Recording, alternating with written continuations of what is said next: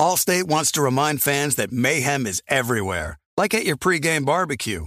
While you prep your meats, that grease trap you forgot to empty is prepping to smoke your porch, garage, and the car inside. And without the right home and auto insurance coverage, the cost to repair this could eat up your savings. So bundle home and auto with Allstate to save and get protected from mayhem like this. Bundled savings variant are not available in every state. Coverage is subject to policy terms and conditions.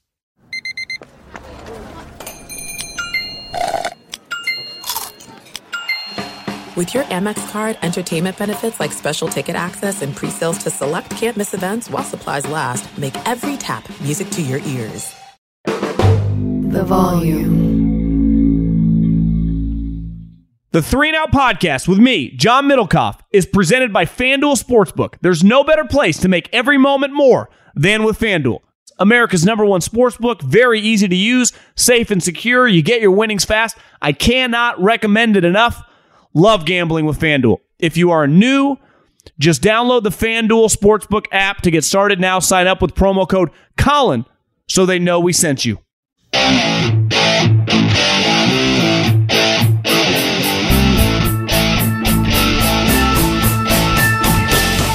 What is going on, everybody? John Middlekauff, Three and Out Podcast. How we doing, everybody? What is happening? Just watched a little Thursday night football. Bengals win, but the story of the night's the Tua situation, which we'll dive in right off the top. Uh, some other thoughts on just the draft a couple years ago. Not looking quite as good as we thought when it comes to the quarterbacks, the Mac Jones, Trey Lance, Justin Fields, Zach Wilson situation. Obviously, Trevor Lawrence looking pretty good though. Uh, the booing, I, I, have a couple thoughts on booing, and then uh, Lamar Jackson. You know why? You know the Yankees kind of screwed up with Aaron Judge, and now they're going to pay for it. If I'm the if I'm the Ravens, I, I got to still try to figure out a contract uh, before the season ends with Lamar Jackson. We, we got to get this figured out. Uh, and then, of course, Middlekauff mailbag at John Middlekauff is the Instagram. Fire in those DMs. As well as if you listen on Colin's feed, make sure you subscribe to the Three and Out feed. Greatly appreciate it. Share it with your friends, share it with your enemies. Let's just dive right into the podcast. Well, the story of the night was Tua Tagovailoa laying there on the ground. And I, I, think I speak for everyone. It's one of the worst things I've ever seen on a football field. Uh, part of it was Amazon relentlessly focusing and just rewinding to his fingers and his hands, uh, uncomfortable. I mean, I can't even imagine. I mean, the pain the guy was in, but the the viewer, what are we doing? I, I get this is your first year doing this, but give me a break. We, we, that that was outrageous. The whole scene was was a tough watch. Uh, no way around it. And you know, it took the whole second half. You're kind of taking it all in. And let's face it, I hate this story. I, I mean, I most people do. I, I'd rather that this. Obviously, you don't root for this to happen. No one wants this to happen talking about things I do not know. I'm not a doctor. I, I didn't go to medical field. I barely got a fucking degree. But everyone's going to have an opinion, especially in the media. They're loud and they love having medical opinions that, as we've seen the last couple years, they, they have no clue what they're talking about. But on this one, like you've earned either the benefit of the doubt or you haven't. And I think the league as a whole has taken huge strides, right? The league forever didn't care about player safety. It's not really debatable. I mean, I was born in the 80s. In the 90s, they played in terrible stadiums with awful turf, injuries. No one cared. Just throw the guy to the side. And obviously, concussions. Hell, if you played high school football in the 90s, early, early 2000s, they would tell you to rub some dirt on it and get back in the game. Things have changed a lot in that environment when it comes to head injuries. But I think specifically in organizations, like think about the people in life that you give the benefit of the doubt to. It's usually people that have a long history of doing right by you, right? It's like the older you get, they tell you be careful who you trust in business. And at first, that's just a line. Someone's like, be careful, don't trust everyone. And then you get screwed over a couple times and you realize you're always on your guard, right? But there are people that you haven't seen in 20 years family, friends, people you grew up with that you would trust with your life, right? Because of you seeing them when you were younger, what they've done for you, your family, like their character speaks for themselves. And then there are people like politicians 99% of people don't trust any politicians. Why? They constantly lie to us. Why would we believe anything they say? In the NFL, we're always kind of torn. Like, do they actually care? Are they pretending to care? I don't know. Now, ultimately, the consumer doesn't really care. Ratings are up for record numbers. It's just skyrocketing ratings. But when it comes to concussions, tonight I thought was much more uncomfortable than last week. But last week was kind of weird, right? We have a long history now of watching guys get in get concussed, wobble off the field, hit the ground, and they've added this independent neurologist or guys basically to take it out of the coach and the team's hands. So, as a coach, I say this all the time around the draft. When a doctor comes to you and says, This guy has a degenerate knee, uh, what are you going to say? No, he doesn't. Of course not. You're not a medical doctor. You just got to have to go with whatever the doctor tells you. And last week, when Tua was stumbling around, we've all seen enough of these situations to go, sure as hell looks like a concussion to me. But then they come out and say it's his back. And you go, you know, that doesn't really add up. Like his back. Like the dude was wobbling around, hit the ground, and then he came back in the game. So of course they said it was a concussion because they couldn't put him back in the game. Now, if this was the Steelers, if this was the Packers, if this was a lot of organizations around the league, you'd be like, you know what? They have a long history. Trust them when they do something. But it's the Dolphins, who I've said over and over are one of the biggest clown shows in all of professional sports, who ironically, their owner is currently suspended because of everything that happened with Tom Brady. Remember when they tried to land Tom Brady? I always say this about Stephen Ross. He's always trying to do things in a shady way and never gets them done. He's always in part of these rumors and they never come to fruition. So to me, when I see the Miami Dolphins, they don't get the benefit of the doubt. When, when something happens with the Miami Dolphins, like tonight, you go, yeah, something's weird. Something doesn't add up. Now, they don't have an owner. Who's to blame? I don't know. It's Mike McDaniel. Like, was he the guy that cleared him? Of course not. He can't. So is, uh, is now the doctor to blame because our head's going to roll? The NFLPA has been doing an investigation into this for like three or four days since it happened.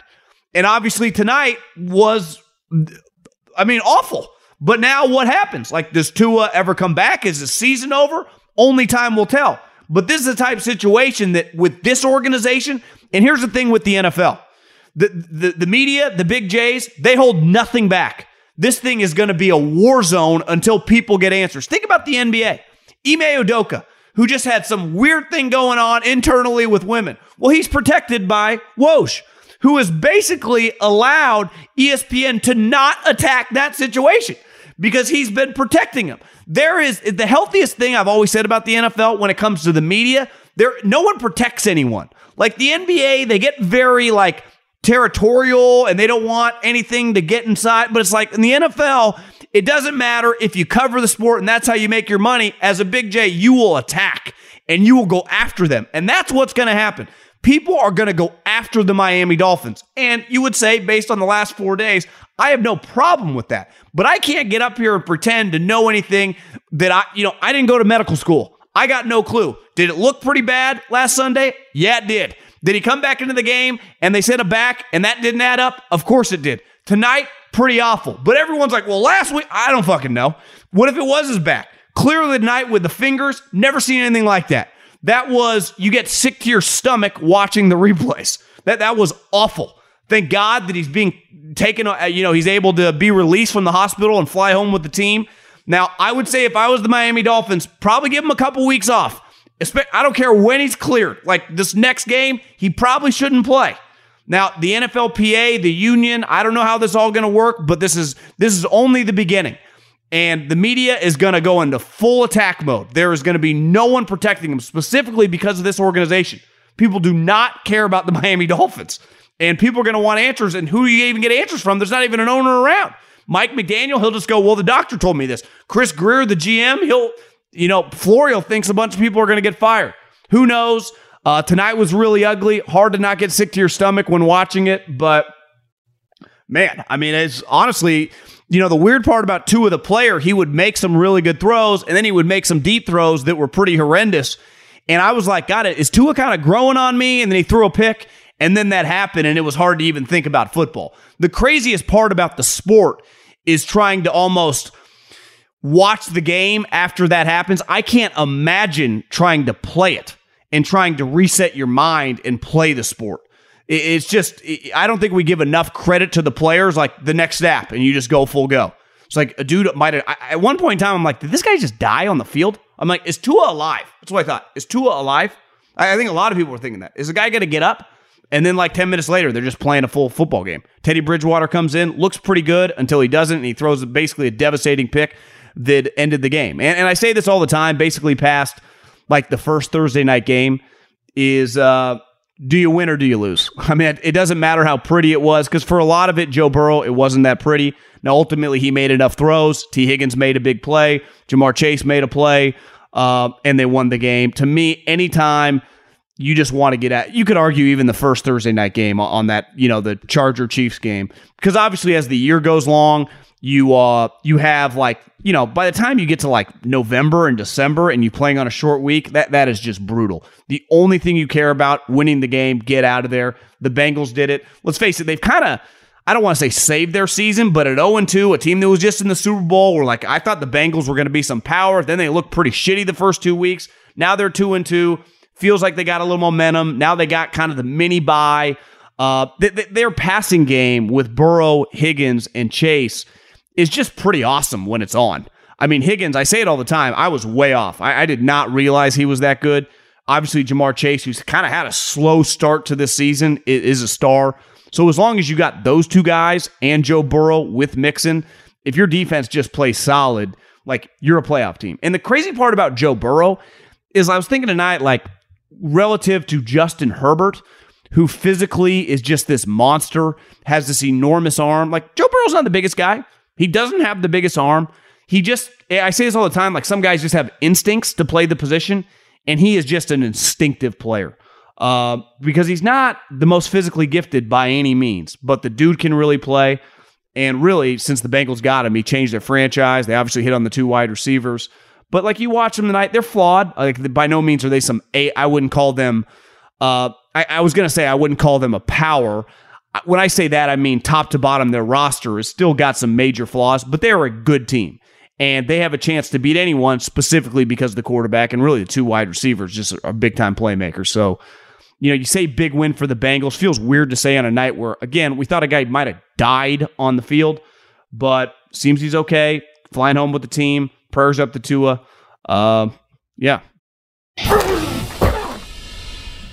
You know, I've been thinking this week about drafts. Um, there's already a ton of buzz on the draft coming up with the quarterbacks. You know, Will Levis has a big game this morning, the Kentucky quarterback that's going to be a top five pick. Bryce Young, obviously Alabama's quarterback, CJ Stroud. We've been hyping de- definitely Stroud and Bryce up now for a, a season. Levis has, has entered the chat. And the simple reality when you get around drafts, the hype on quarterbacks – it just gets outrageous when there are good ones, right? And this last year was pretty terrible. And it was kind of universally agreed upon not very good quarterbacks. You know, uh, Malik Willis, third rounder, uh, Desmond Ridder, third rounder. Like the majority, like we had one guy taken number 20 overall. And I thought it was pretty nuts. Some Steeler fans disagreed. But for the most part, when a guy, when a quarterback doesn't get taken to the 20th pick, and then another guy does not go until the third round, tells you everything to know what you need to know in a league where half the teams are always looking for quarterbacks. Even if you got a decent one, you'll always draft a guy high if he's talented. And it was very reflective. But two years ago, it was a loaded draft. Uh, the league told you. It's not necessarily my opinion or Mel Kiper's opinion or McShay or whoever, even when Mayock was doing it or DJ. It's about what the league thinks. The, the league determines the market, not the hype, not the fans, uh, the, the players in the league, right? The, t- the talent coming into the league and then the league, what they value in your ability. And for the most part, if you can play at certain positions, you're getting drafted high, right?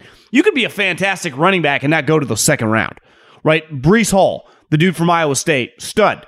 Like it just it doesn't. It's not a reflection that he can't play. It's just his position. Safeties, right?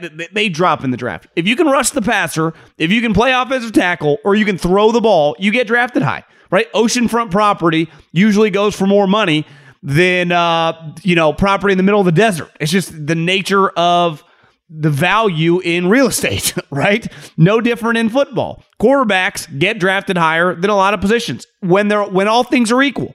And last year things weren't, and two years ago we viewed like they weren't either, but on a good, you know, from the side that there were going to be a bunch of stud quarterbacks. And I'll be honest, I kind of bought into it because let's face it, the hype machine uh, creates some groupthink. It's I'll never forget this, and I'm not claiming to be some scouting genius, but you know, when I first got in the league, like they don't want your opinions on every player.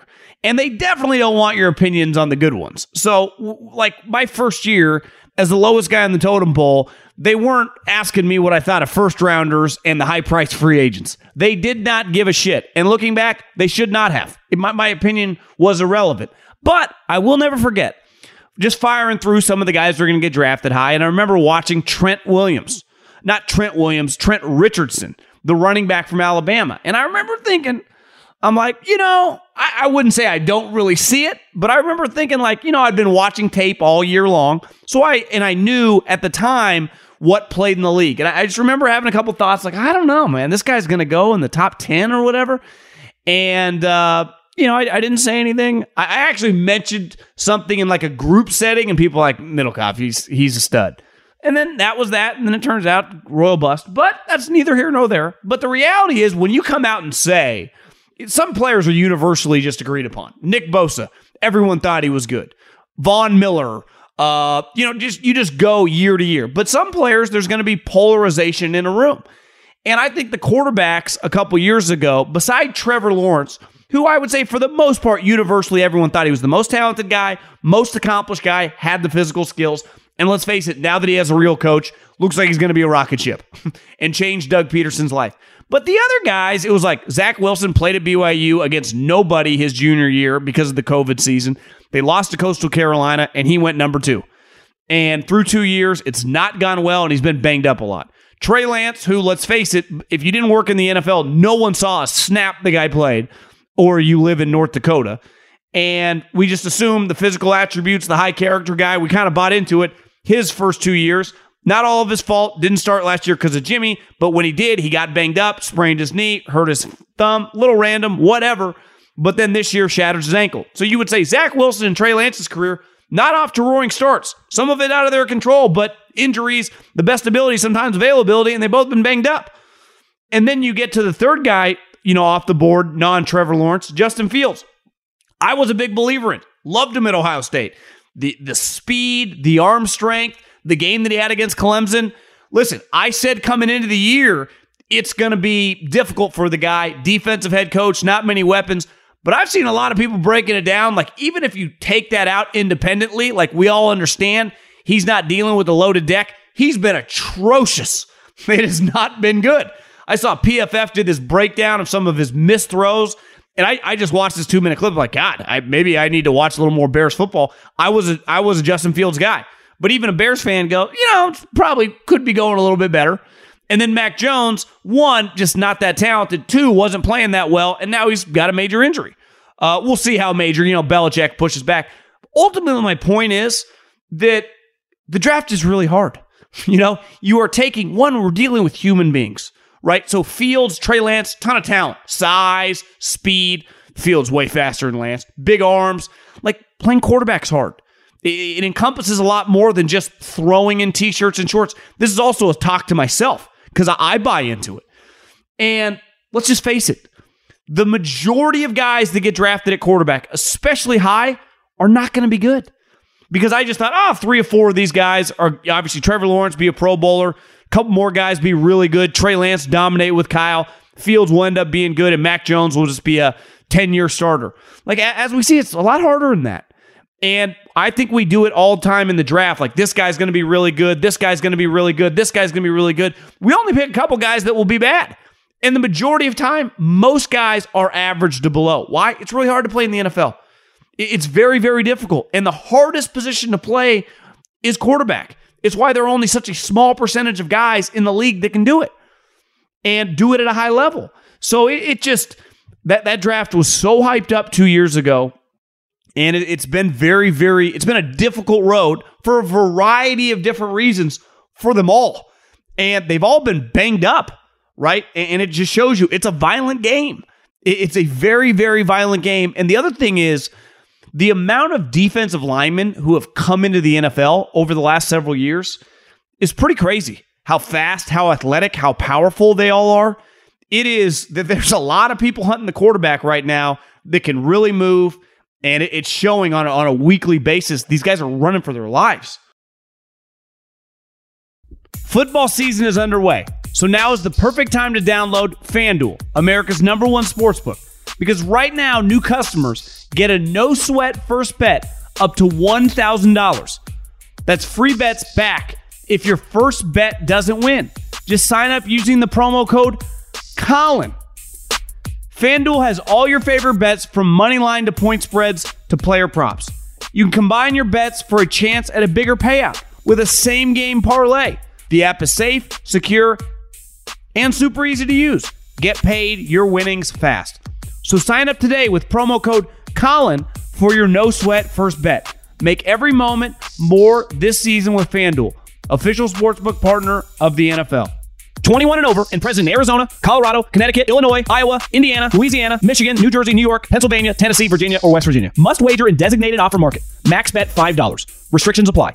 See full terms at sportsbook.fanduel.com. Gambling problem? Call 1 800 NEXT STEP or text NEXT STEP to 533 42 Arizona 1 888 789 7777 or visit ccpg.org slash chat Connecticut 1 800 Gambler or visit fanduel.com slash RG Colorado, Iowa, Indiana, Illinois, New Jersey, Pennsylvania, Virginia 1 877 770 STOP Louisiana or 1 800 270 7117 for confidential help Michigan. 1 877 8 Hope NY or text Hope NY 467 369 New York, Tennessee Redline 1 800 888 9789 Tennessee 1 800 522 4700 Wyoming. Visit www.1800gambler.net West Virginia. When you drive a vehicle so reliable it's backed by a 10 year, 100,000 mile limited warranty, you stop thinking about what you can't do and start doing what you never thought possible. Visit your local Kia dealer today to see what you're capable of in a vehicle that inspires confidence around every corner. Kia, movement that inspires. Call 800 333 4KIA for details. Always drive safely. Limited inventory available. Warranties include 10 year 100,000 mile powertrain and 5 year 60,000 mile basic. Warranties are limited. See retailer for details. Juan Gabriel, Juanquis, Selena, Selena, Celia Cruz, Azúcar, Karol G, La Bichota, Christina Aguilera, Xtina. just to name a few. We're serving the whole story From rags to riches. and all the tea in between. I'm Liliana Vasquez, And I'm Joseph Carrillo. and we're the host of Becoming an Icon Season 2. Guess who's back in the house? And we're bringing you even more stories behind the world's biggest stars in Latin music. Certified Latin royalty. Consider us your star sleuths, your chisme besties, digging beneath los mejores éxitos to bring you everything you didn't know about your favorite Latin icons. Hey, you know what, my boo? You're my favorite icon. Aw, Joseph! Listen to Becoming an Icon, part of the My Cultura Podcast Network, available on the iHeartRadio app, Apple Podcasts, or wherever you get your podcasts. booing. I saw Doug Pederson was asked this week. He's obviously going back to Philadelphia with the Jags and his boy Trevor Lawrence. Uh, who I, I think the Jags got a chance. Eagles are clearly a better team, but it wouldn't shock me if the Jags stay in this game. Big game for Doug, right? And, and he talked about the reception he's going to get. And basically, like he was there when Andy Reid came back, got a good reception, but he basically said, it's Philadelphia, you never know. And they've had a history, you know, throwing uh, snowballs at Santa Claus. It can be an edgy town. But I was thinking about because week one, everyone kind of freaked out when Seattle booed Russell, and that pissed me off. I, I try to be pro fan. When I go to games, ever since leaving radio, I, I would never sit with the media. I like sitting with the people. I like getting a gauge of the consumer. It's also just more enjoyable. You get to drink and eat and screw around. Like I, I, like sitting in the stands. I used to not when I was in the media, and I've said this over and over. I got a much better gauge doing what I do now, never sitting up there and sitting in the stands. I, I feel I relate better just in terms of talking about it. And I don't claim to go to that many games anymore, but when I do, I pay for a ticket. And I never have an issue with fans who pay for a ticket because I think a lot of the media loses touch with how much tickets cost. When I went to the week 18 game, to the Niner game with two other people, now granted, it was an enormous game, LA, I mean, perfect kind of mix. And we had good seats, sat next to Danny Trejo.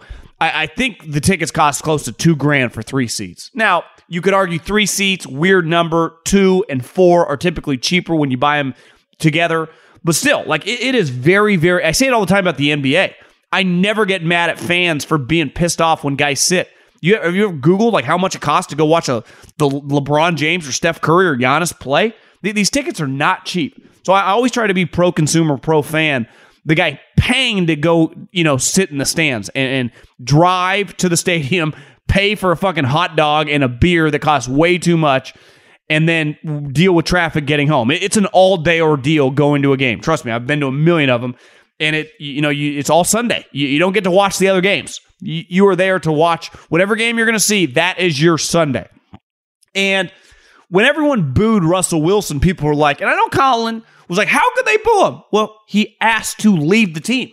He was a guy demanding a trade in a Russell Wilson way. So he didn't actually go Kevin Durant demand the trade, but we're not idiots. This isn't 1967. We have the internet. We know how these things work. The dude demanded a trade. So if you demand a trade from my team, even if you're the best player I may ever see, you're the best quarterback we've ever had, I'm allowed to boo you because ultimately I live in this town. I root for this team. I loved you because you were a part of this team. But then when you say go basically trade me, I want out of here. I can also be mad at Pete for capitulating to your demands and pissing you off, but I can be mad at you for basically saying, screw you to Seattle. Because my reaction as a fan is, screw you, and I'll boo you. Even though in five years, when you come back or you retire, I'll give you a standing up. But when we play you, the the first game after you demanded a trade, I know you claim you didn't. We all know you did. I'm allowed to boo you. So there are some rules with booing and not booing because Doug was basically like, I don't know how it's going to go. And my one rule one, you're allowed to boo anyone on the opponent. So if you play for the other team, whether you like Cavs, remember when LeBron went to Miami? They were allowed to say whatever they want. Now, you can say, you know, I'm not big on messing with people's family in the stand. Hate that whenever someone's fucking with someone's parents or their wife. I'm talking about the people on the field. You're allowed to boo the opponent. I remember Pete took hell when they asked him leading up to that Seattle Denver game, what do you expect out of the 12s? This is competition. We are trying to win the game. I expect them to support us, and they did. Uh, number two, like like I said with Russell, when your famous player, LeBron, when he leaves you or Russell demands a trade, it's fair game. Now, over time, you should show them some respect, give them a standing O. But that first year, it's all fair game. I do not believe in Doug Pederson's case, when he returns, he led you to a Super Bowl, the first Super Bowl in the history of the Philadelphia Eagles. And one, he didn't try to like get traded to the Jags or force his way out. He got fired.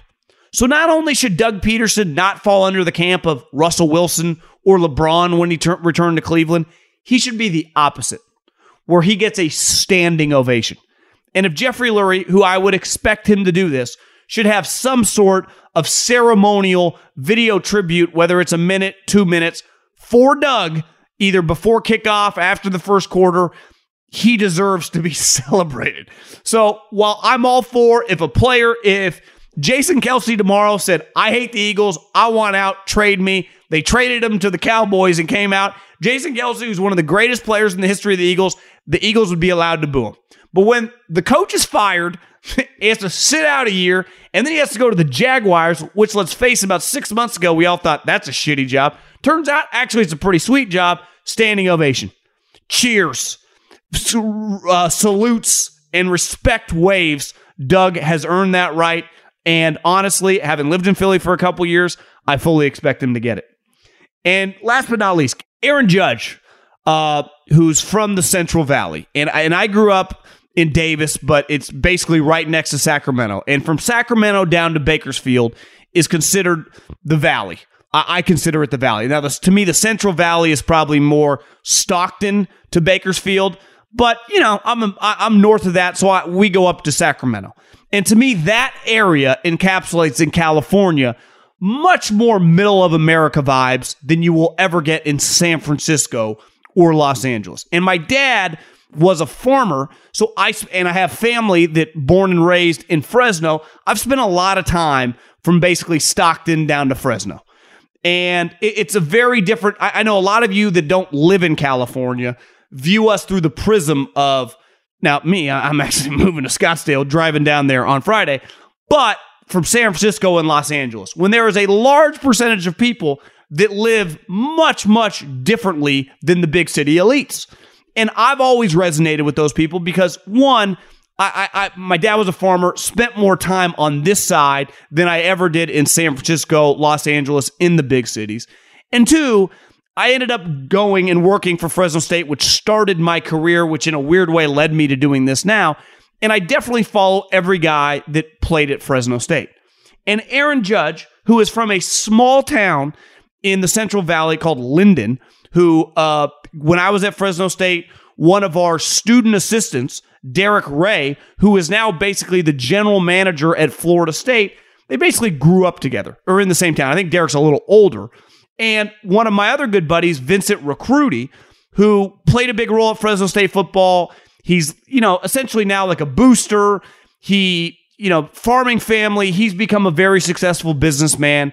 He has become friends with Aaron Judge. Now, he's much older than Aaron Judge in his 40s, but Aaron Judge spoke at something for him. He has young kids. He has been out at Yankee Stadium for like the last week and a half, just hanging with Judge, Judge hanging with his kids. And everything I know, I don't know Judge personally, but through every person that I know that knows Aaron Judge, they swear by the guy. And then watching the way Aaron Judge, you know, kind of uh, uh, the way he acts and conducts himself, it has a very Derek Jeter, Peyton Manning professional vibe. I, even if you don't know anything about the guy, where he's from, the culture of what he's about, it's hard to go, that's not a super high level guy. Then when you factor in he's six foot fucking seven, 200 and whatever, hits bombs and dominates. You go, that's everything you could want. And I think sometimes we overthink it in sports. Like Aaron Judge turned down $215 million from the Yankees before the season. I thought it was kind of crazy because he had battled some injuries. You know what it turns out? It wasn't not only crazy to it would have been crazy to accept the offer because at minimum he's doubled it. But two, he is everything you can want, right? He's a great player on the field and he's an incredible high character leader, worker off the field. And sometimes in sports, I think we can kind of nitpick that guy when it's like, not everyone is just going to be ideal, right? Like Mahomes, gets the league, MVP, Super Bowl. It's like, yeah, no brainer, pay him everything you want. Even Steph Curry, people forget early on in his career, he kept getting hurt. He kept having ankle injuries and they paid him a very, very small contract, which ultimately led them to be able to go get Kevin Durant, but early on, people questioned could this little guy stay healthy? No one ever questioned like Steph Curry's everything you want in terms of work ethic, character, ability. He was like this hybrid, but then he started staying healthy. His teammates got a little bit better, and they became a dynasty led by him. Right? Some people shoot like a rocket ship immediately, like Patrick Mahomes. That's kind of an outlier. Josh Allen, remember a couple years ago, it was like he'd become a really good player. They give him all this money. You're like, that was still pretty bold. No, actually, it wasn't. They know the character, they know the guy physically on the field. He keeps getting better. Now it's pretty obvious he's like an incredible player. It's like, what are we talking about? Isn't part of investing in sports as a general manager, as a front office, trying to get the highest character guys who are also the elite talents? Like, not everyone is going to win a championship. Josh Allen, for example, may never win a championship. It's it kind of sounds crazy to say that out loud. It is not guaranteed that Josh Allen is ever going to have a ring. I think it's pretty clear he has Hall of Fame talent. He is going to be an incredible player for a long time if he stays healthy. But there is no guarantee that him and the Bills are going to be Super Bowl champions. There's no guarantee Mahomes will ever do it again, but he's already did it and you already knew he could. Even though I watched Josh Allen and it feels like I know he can too, but he may never actually do that. And Aaron Judge, baseball is a little bit different because one guy can't like the Yankees could get swept in the first round. That doesn't diminish anything Aaron Judge did. Hell, Aaron Judge could go hitless in that playoff series. You would still go, well, he's still a great player. He's still worth 400 plus million dollars. And I was thinking about Lamar Jackson, who has 10 touchdowns through the first three games. He has been remarkable. And off the field, one reason I've really gravitated toward him, one, the uh just everything, the way he just as the years went, the way he conducted himself, uh his mindset, whenever people talk shit, how unfazed he was in a day and age when younger athletes get so sensitive about stuff, i.e., Kevin Durant and guys like that, he was the complete opposite. I was like, I love this guy. And then he kept getting better and he kept dominating. And I was like, you know what? I'm a huge Lamar Jackson fan. Early on, when he was drafted, I'm like, I don't see it. And but two years later, it's like, I'm in. I, I'm in the Lamar Jackson camp. I'm in the Lamar Jackson boat. And now I'm thinking, obviously, they couldn't come to a contract. If I'm the Ravens, I'm still trying to work this out. I know he claims I'm not worried about it. Like, I want to get him signed. Because, like, there's no guarantee Lamar Jackson is ever going to win a Super Bowl. Just like Josh Allen, no guarantee. There's no guarantee Aaron Judge is ever going to win a World Series. Hell, he may never get there. But do you ever hesitate having guys like that on your team? Do you ever feel when you have a guy like that, great player, great character, great person, you ever regret having him around? I, I, I, just think sometimes these teams, and I don't blame the Ravens. Like I said, I thought Lamar Jackson made somewhat of a mistake, but I got to try to meet him in the middle because I got to have him on my squad for the next four or five years. I don't even want to mess with this every year. Just like the Yankees. Do you think the Yankees regret? Should we have just offered him three hundred million? Should we have just done that? Because he probably would have signed it, and now we would have Aaron Judge under contract. Here's what I know. I know a lot of people in Philly. They don't regret the Bryce Harper contract at all. They love Bryce Harper. He has been fantastic for them. And I, I don't know much about Bryce Harper's, you know, character, personality. Besides, seems like a good guy and people like him. But it feels like some of this group, the Judges, the Josh Allens, the Lamar Jacksons, the Mahomes, the Currys, the Giannis's, it kind of feels like they're all under the same umbrella. Like I want those guys on my team. What does it cost? Can, can I really overpay? Like, can you really overpay for the mansion on the water? Can you really overpay? I, I don't I don't know. I mean, I, I think historically people would say, no, you really can't. you know? And I, I think sometimes with these star athletes, when you get the guy, now listen, anyone get injured. LeBron James could have shattered a leg five years ago. Like, yeah, that's just part of the risk. Mahomes could just get catastrophic injury at any moment. It's it's sports, but I, you know, part of being in the GM seat or being in the front office seat is like you got to kind of remove that. I don't know if you can really play that game because for the most part, Lamar's been pretty durable. He had the one injury last year, but other than that, like, dude answers the bell. And then this year, I'm actually learning more. Like, part of Aaron Judge, it's like he came into the season without a contract, know he's playing for a big contract, and he's going to hit 65 home runs and potentially win the Triple Crown for the fucking Yankees. Do you know how impressive that is? Lamar Jackson, like the contract, the contract, the contract, couldn't figure it out. Then he comes and he starts kicking everyone's ass. Like that's the level of focus that I would have died for in my mid 20s. I, I, didn't have it. I would imagine most of you listening didn't have it. Can you imagine the pressure? The, the, the focus that that takes? I'm actually learning more about Lamar Jackson through this season than I have the previous seasons, and I already learned a lot. Like the mental capacity on that guy. Let's face it, we have a long history of guys crumbling like a cookie when they get put in this situation. And it's not even that, like, it's very understandable if you can't handle the pressure. It's difficult. I mean, the amount of money hanging over your head when you turn down a contract or or you can't come to terms. Like we're talking, you know, nine figures, right? So listen, I, I, I want Lamar Jackson on my team. If I'm the Ravens, I, I, I am continually trying to get this figured out because he is just he's blown me away with how good he is. Juan Gabriel. Juan Selena. Selena. Celia Cruz. Azúcar.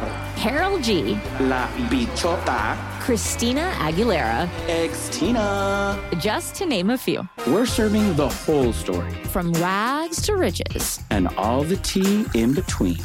I'm Liliana Vasquez. And I'm Joseph Carrillo. And we're the host of Becoming an Icon Season 2. Guess who's back in the house? And we're bringing you even more stories behind the world's biggest stars in Latin music. Certified Latin royalty. Consider us your star sleuths, your chisme besties, digging beneath los mejores éxitos to bring you everything you didn't know about your favorite Latin icons. Hey, you know what, my boo? You're my favorite icon. Aw, Joseph. Listen to Becoming an Icon, part of the My Cultura Podcast Network, available on the iHeartRadio app, Apple Podcasts, or wherever you get your podcasts. What's up, everybody? this is Stephen A. Smith. When I'm not at my day job, First Take, you can find me in my studio hosting the Stephen A. Smith Show podcast. Tune in every Monday, Wednesday, and Friday, at the very least, as I bring you all new episodes that feature the biggest headlines in the world of sports, pop culture, business, and politics. You'll hear my unfiltered opinions on those nauseating Cowboy fans, the chaos in Washington, D.C., and trending topics on social media, as well as my straight shooter interviews with top celebrities and game changers. And I occasionally give out love advice. Yes, it's true. If you want to know my true feelings about something, I'll give it to you straight. So, listen to the Stephen A. Smith Show podcast on the iHeartRadio app, Apple Podcasts, or wherever you get your podcast. I'm Hannah Storm, and my podcast, NBA DNA with Hannah Storm, digs deep into the history of professional basketball, along with my own as one of the first female sportscasters. Now let's get you up to speed on what else happened around the NBA today. We talked to all sorts of people I interacted with, from Dr. J to Charles Barkley and recap iconic moments. Yes, he's got it. He, here he comes. Way rock the baby to sleep and slam dunk. As well as some of the wild stories behind the scenes. We were like, what? What are we in for? The scoreboard crashes before we even tip a game off. Today, the NBA is a global sports and entertainment giant. Players are multimillionaires and cultural icons. Iguodala to Curry, back to Iguodala, up for the layup. Oh, blocked by James. LeBron James. And these stories are about how we got here, both on and off the court. And what's next? Listen to NBA DNA with Hannah Storm on the iHeartRadio app, Apple Podcasts, or wherever you get your podcasts. The Nikki Glazer Podcast. Her roast of Tom Brady stole the show. Now she's talking about it on the latest episode of the Nikki Glazer Podcast. I said, Tell Tom Brady that I'm the Tom Brady of roasting. Lots of people roasted the GOAT, but only Nikki is still being talked about. Every time I refresh my DMs, it's 14 blue check marks of people I didn't even know who knew me are writing like paragraphs to me. Hear that in all episodes of the Nikki Glazer Podcast on America's number one podcast network, iHeart. Open your free iHeart app and search the Nikki Glazer Podcast to start listening. Back at it with my man who's red hot. Stuckey seven and three, and uh, you know one of the great plays so far of the year, the the fade uh, of the Chiefs, which you know the the numbers backed it up. Didn't look pretty, but not only did they cover, they won outright. And uh, Stuckey, you find them on Action Network. You can find them uh, on Action Network podcast on Thursdays. Big bets on campus. We know the guy love. I mean, Kentucky, massive game. I mean, Mark Stoops might be coach of the year at this pace. Will Levis kicking everyone's ass. Uh, playing Ole Miss, 9 a.m. kickoff for us on the West Coast. So Stuckey's bar will be getting after with his uh, Tito's and Red Bulls. What's up, my man? What's going on, man? Uh, yeah, the, the, I got a lot of your listeners were tweeting me for the Colts pick, and uh, so I was glad that that came through. Harrison Butker might get himself paid after that performance with the Chiefs special teams. And yeah, the, on the West Coast, 9 a.m., noon uh, Eastern, it is a fantastic early slate for college football. So we'll get the weekend started off right on Saturday. What uh before we dive into the National Football League, what do you think Kentucky Ole Miss? You, you like Kentucky in that game? I know it's on the road, right? Yeah, it's uh, the line keeps going up, so it's hard not to like Kentucky at at seven. Chris Rodriguez will be back too. The, the Kentucky offensive line has still been a little problematic. Chris Rodriguez fixes a lot of that. He, you know, gets a lot out after tackle. I, I, I like the under a little bit too. Ole Miss offense has been a little problematic.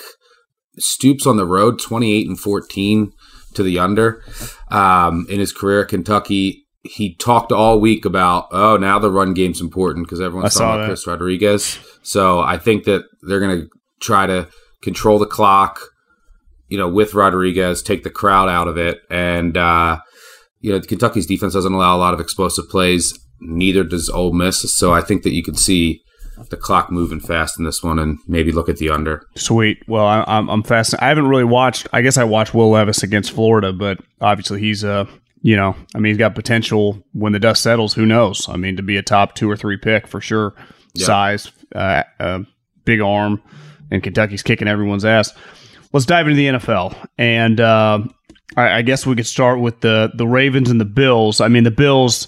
I know you dive into these numbers. Statistically, that's got to be one of the greatest outlier games in the history of the league, right? What ninety plays to was it ninety to thirty nine? I mean, that's just probably historically an outlier. Just in its, there's never been a ratio quite like that. Uh, 96, 96 Jags. You got to go back to to find a win like I, lo- I lost like what, that. What was the play ratio in that game? Do you know?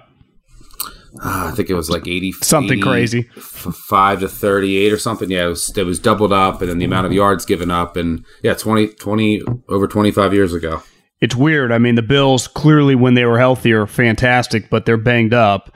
And then you got the Ravens, who I, you know I thought was going to be a Super Bowl contender, and not that they're not, but they're the reason I thought that I thought their defense was kind of like what we saw Sunday night with the Broncos and the Niners. You just wouldn't be able to score on them. But it turns out their defense might not be uh, exactly as good as we thought. Uh, I, I, guess you would just have to go with Lamar Jackson. Looks fantastic so far this year, scoring touchdown. I mean, last week he threw four, ran one.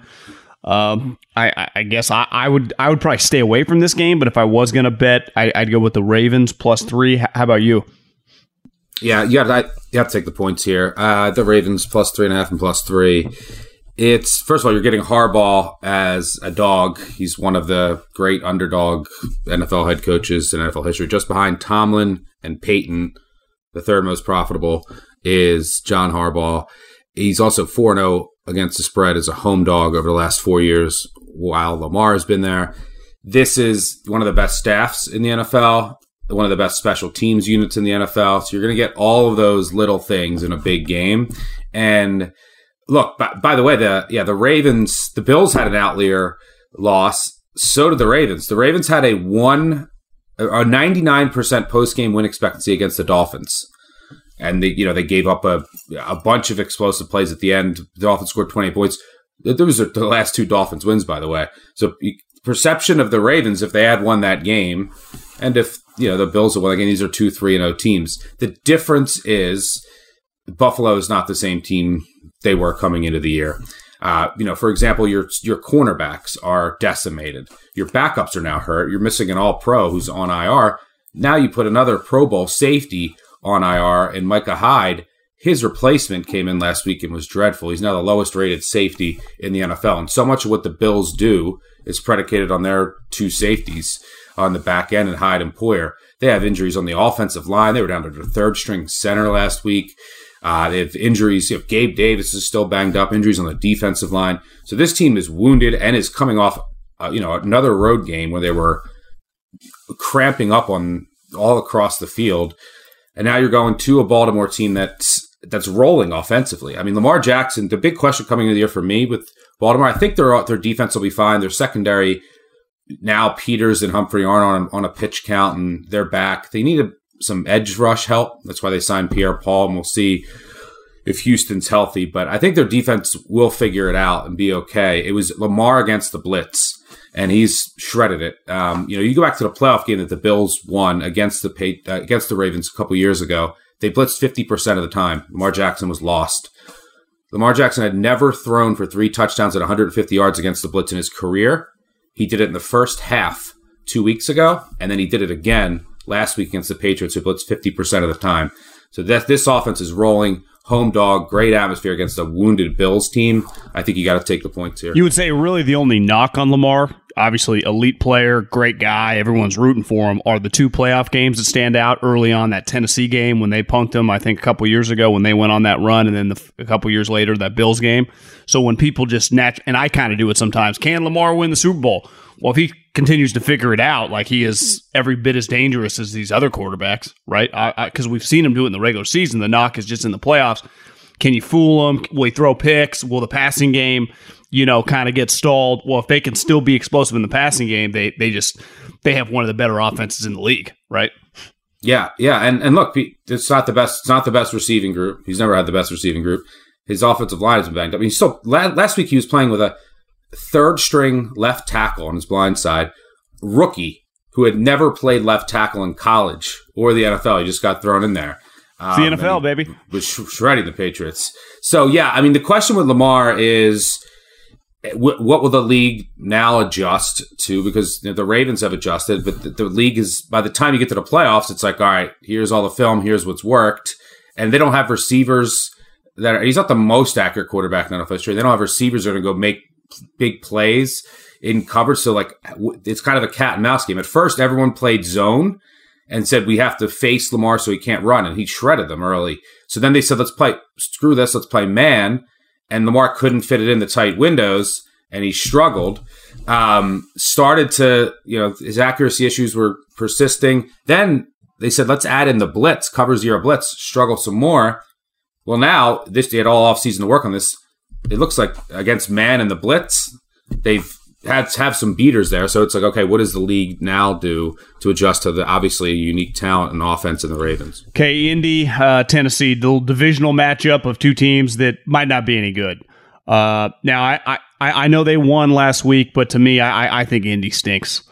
And you know Tennessee, not that I'm a huge believer by any means, but you know you've like you just said with Harbaugh, Tomlin, there there is something I think Vrabel's really good, and clearly this is a less talented team than he's had given the injuries they have, and AJ's got traded.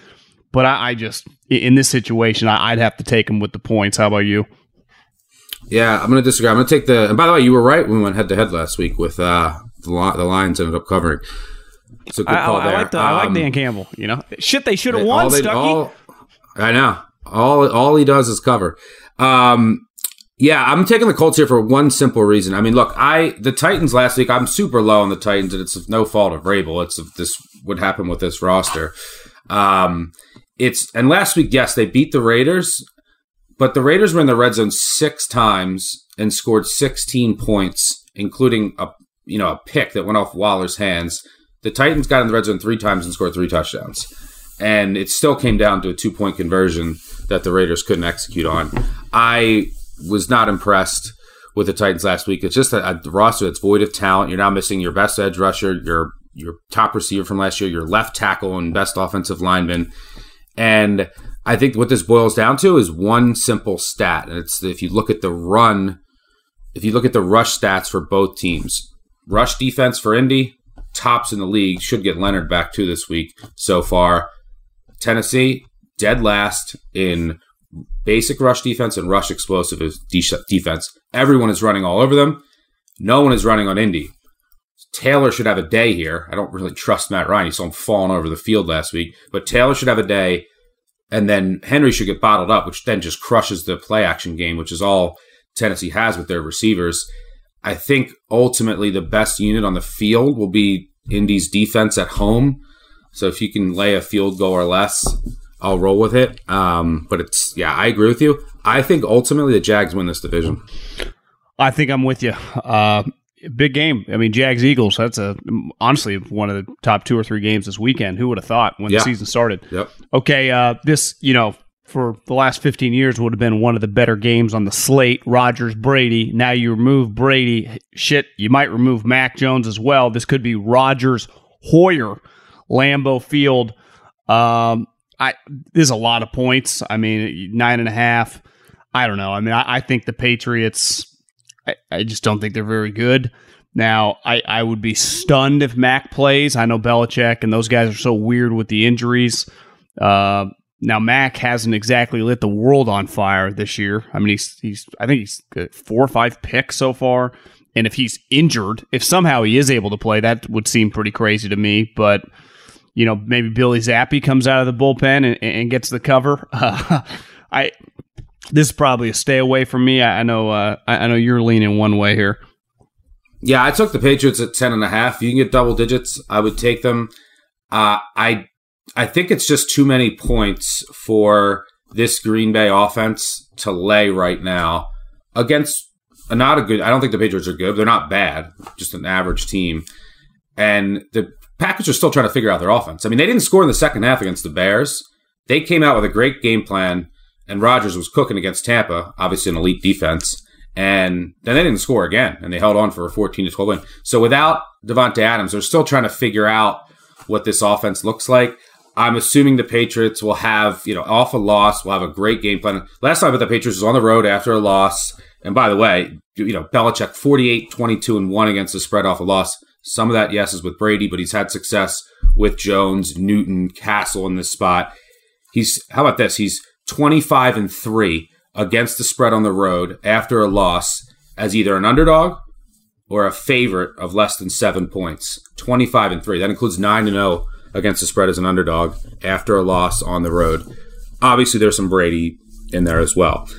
So, uh, you know, when I look at this game from an X and O standpoint, there's a couple things that are, are, are you expe- are you expecting Hoyer to play in this game? Yeah, expect Hoyer. Now, the last time Hoyer started, he's lost 11 straight starts. He also he, he's like 60% against the spread though. He's covered his dog more times than not. He was double digit catching double digits against the Chiefs. And so only time Belichick's ever been caught double digits in his career. A couple years ago when the Chiefs were rolling, he missed. He did forgot to you know uh, spike the ball oh, at the end of the half, cost yeah, points. Yeah. Had a bad pick, so you got to hope that that doesn't happen. Then Stidham came in.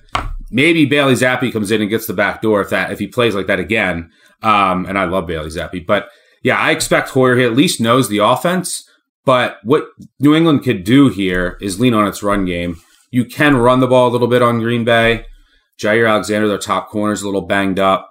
Um, I think they'll probably play really slow, shorten the game.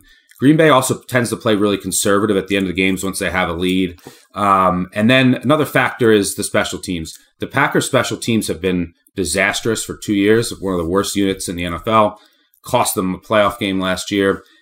Patriots are always going to be in the top half. I mean, Nick Folk, who never misses uh, from under 50, I think he's made 54 in a row. Some hidden points there. Belichick off a loss, double digits against the Packers offense, still trying to figure itself out. I'll take it, but it's a hold your nose play. Okay, uh, you know you, you were on the Raiders last week. I, I, I, it was hard for me to disagree with you. Uh, they just something feels off with them. You know, there have been a lot of just on the social media breakdowns of Derek, him and Davante not being on the same page. Clearly, I, I, you know, having followed Carr's career since Fresno State, I, I think he's under so much pressure in his own head, and he's just not playing that well. Uh, in in what's crazy because he's got Waller, he's got Davante, he's got Josh. It's just not really worked. Now they're in. There's no team given their expectations coming in this season. Probably that's more must win. I mean, you go on four. Like I mean, are we headed toward like a six win season?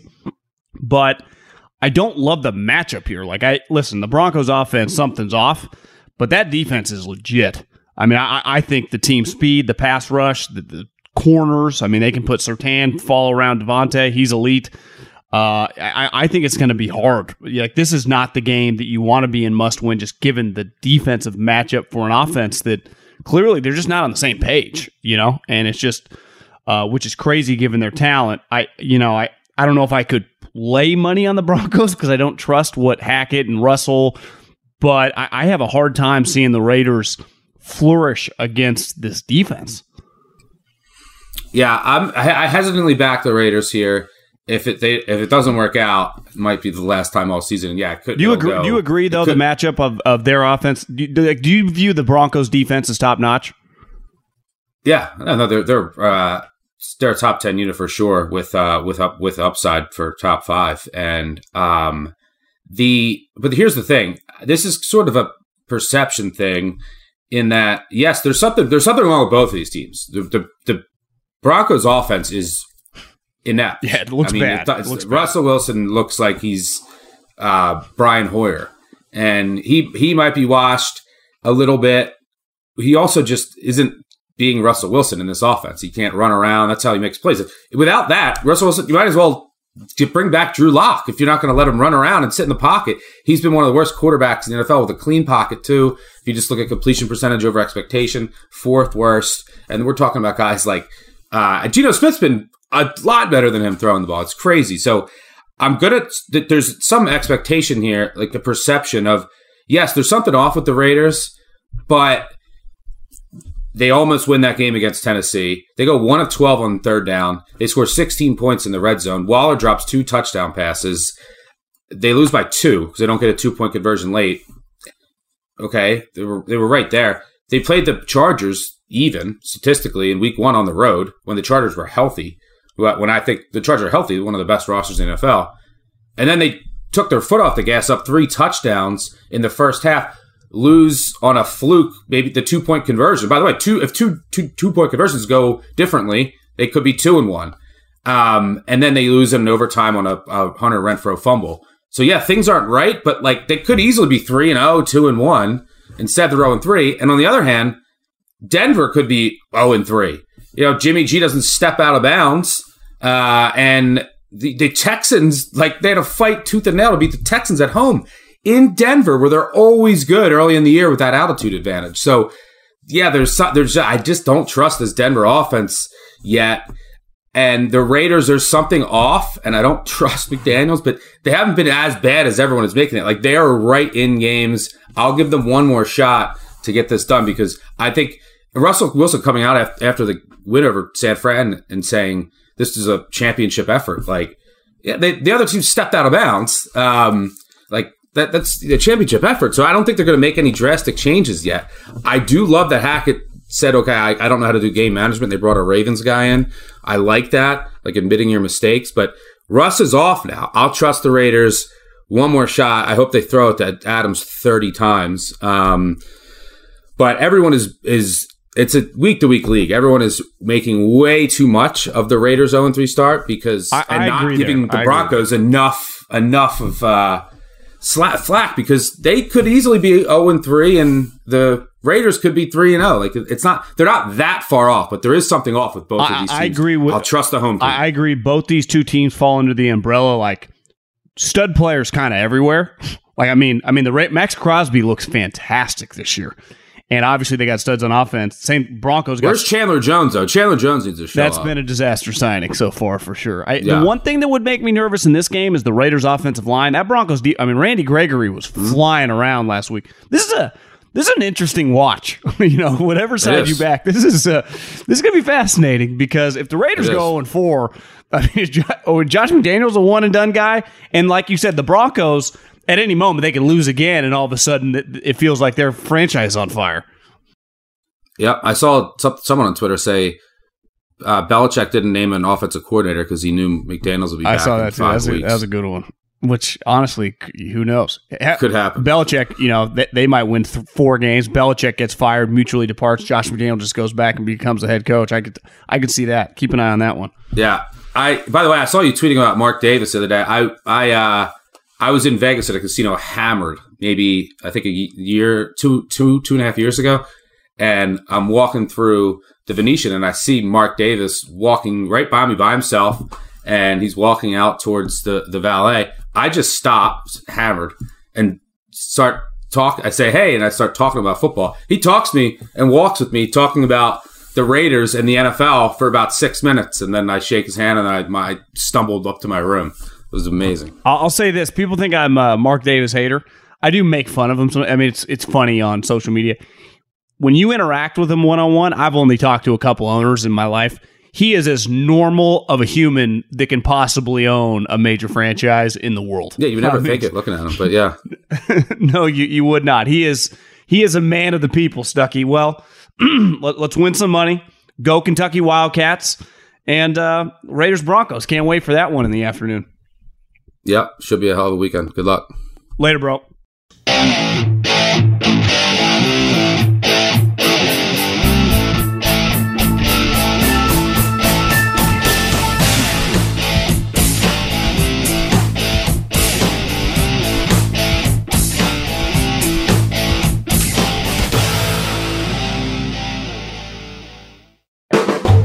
The volume. I'm Diosa. And I'm Mala. We're the creators of Locatora Radio, a radiophonic novela, which is a fancy way of saying A podcast. Welcome to Locatora Radio Season 9 Love at First Listen. This season, we're falling in love with podcasting all over again. with new segments, correspondence, and a new sound. Listen to Locatora Radio as part of the My Cultura Podcast Network, available on the iHeartRadio app, Apple Podcasts, or wherever you get your podcasts. Karol G, Juan Gabriel. Christina Aguilera. What do these three have in common? You mean apart from impeccable style, chart topping canciones, and drama? Facts, yes, all of the above are correct, but most importantly, they're some of the biggest Latin icons in the world. And they're just a few of the game changing Latin stars we're covering in Becoming an Icon Season 2. Listen to Becoming an Icon on the iHeartRadio app, Apple Podcast, or wherever you get your podcasts.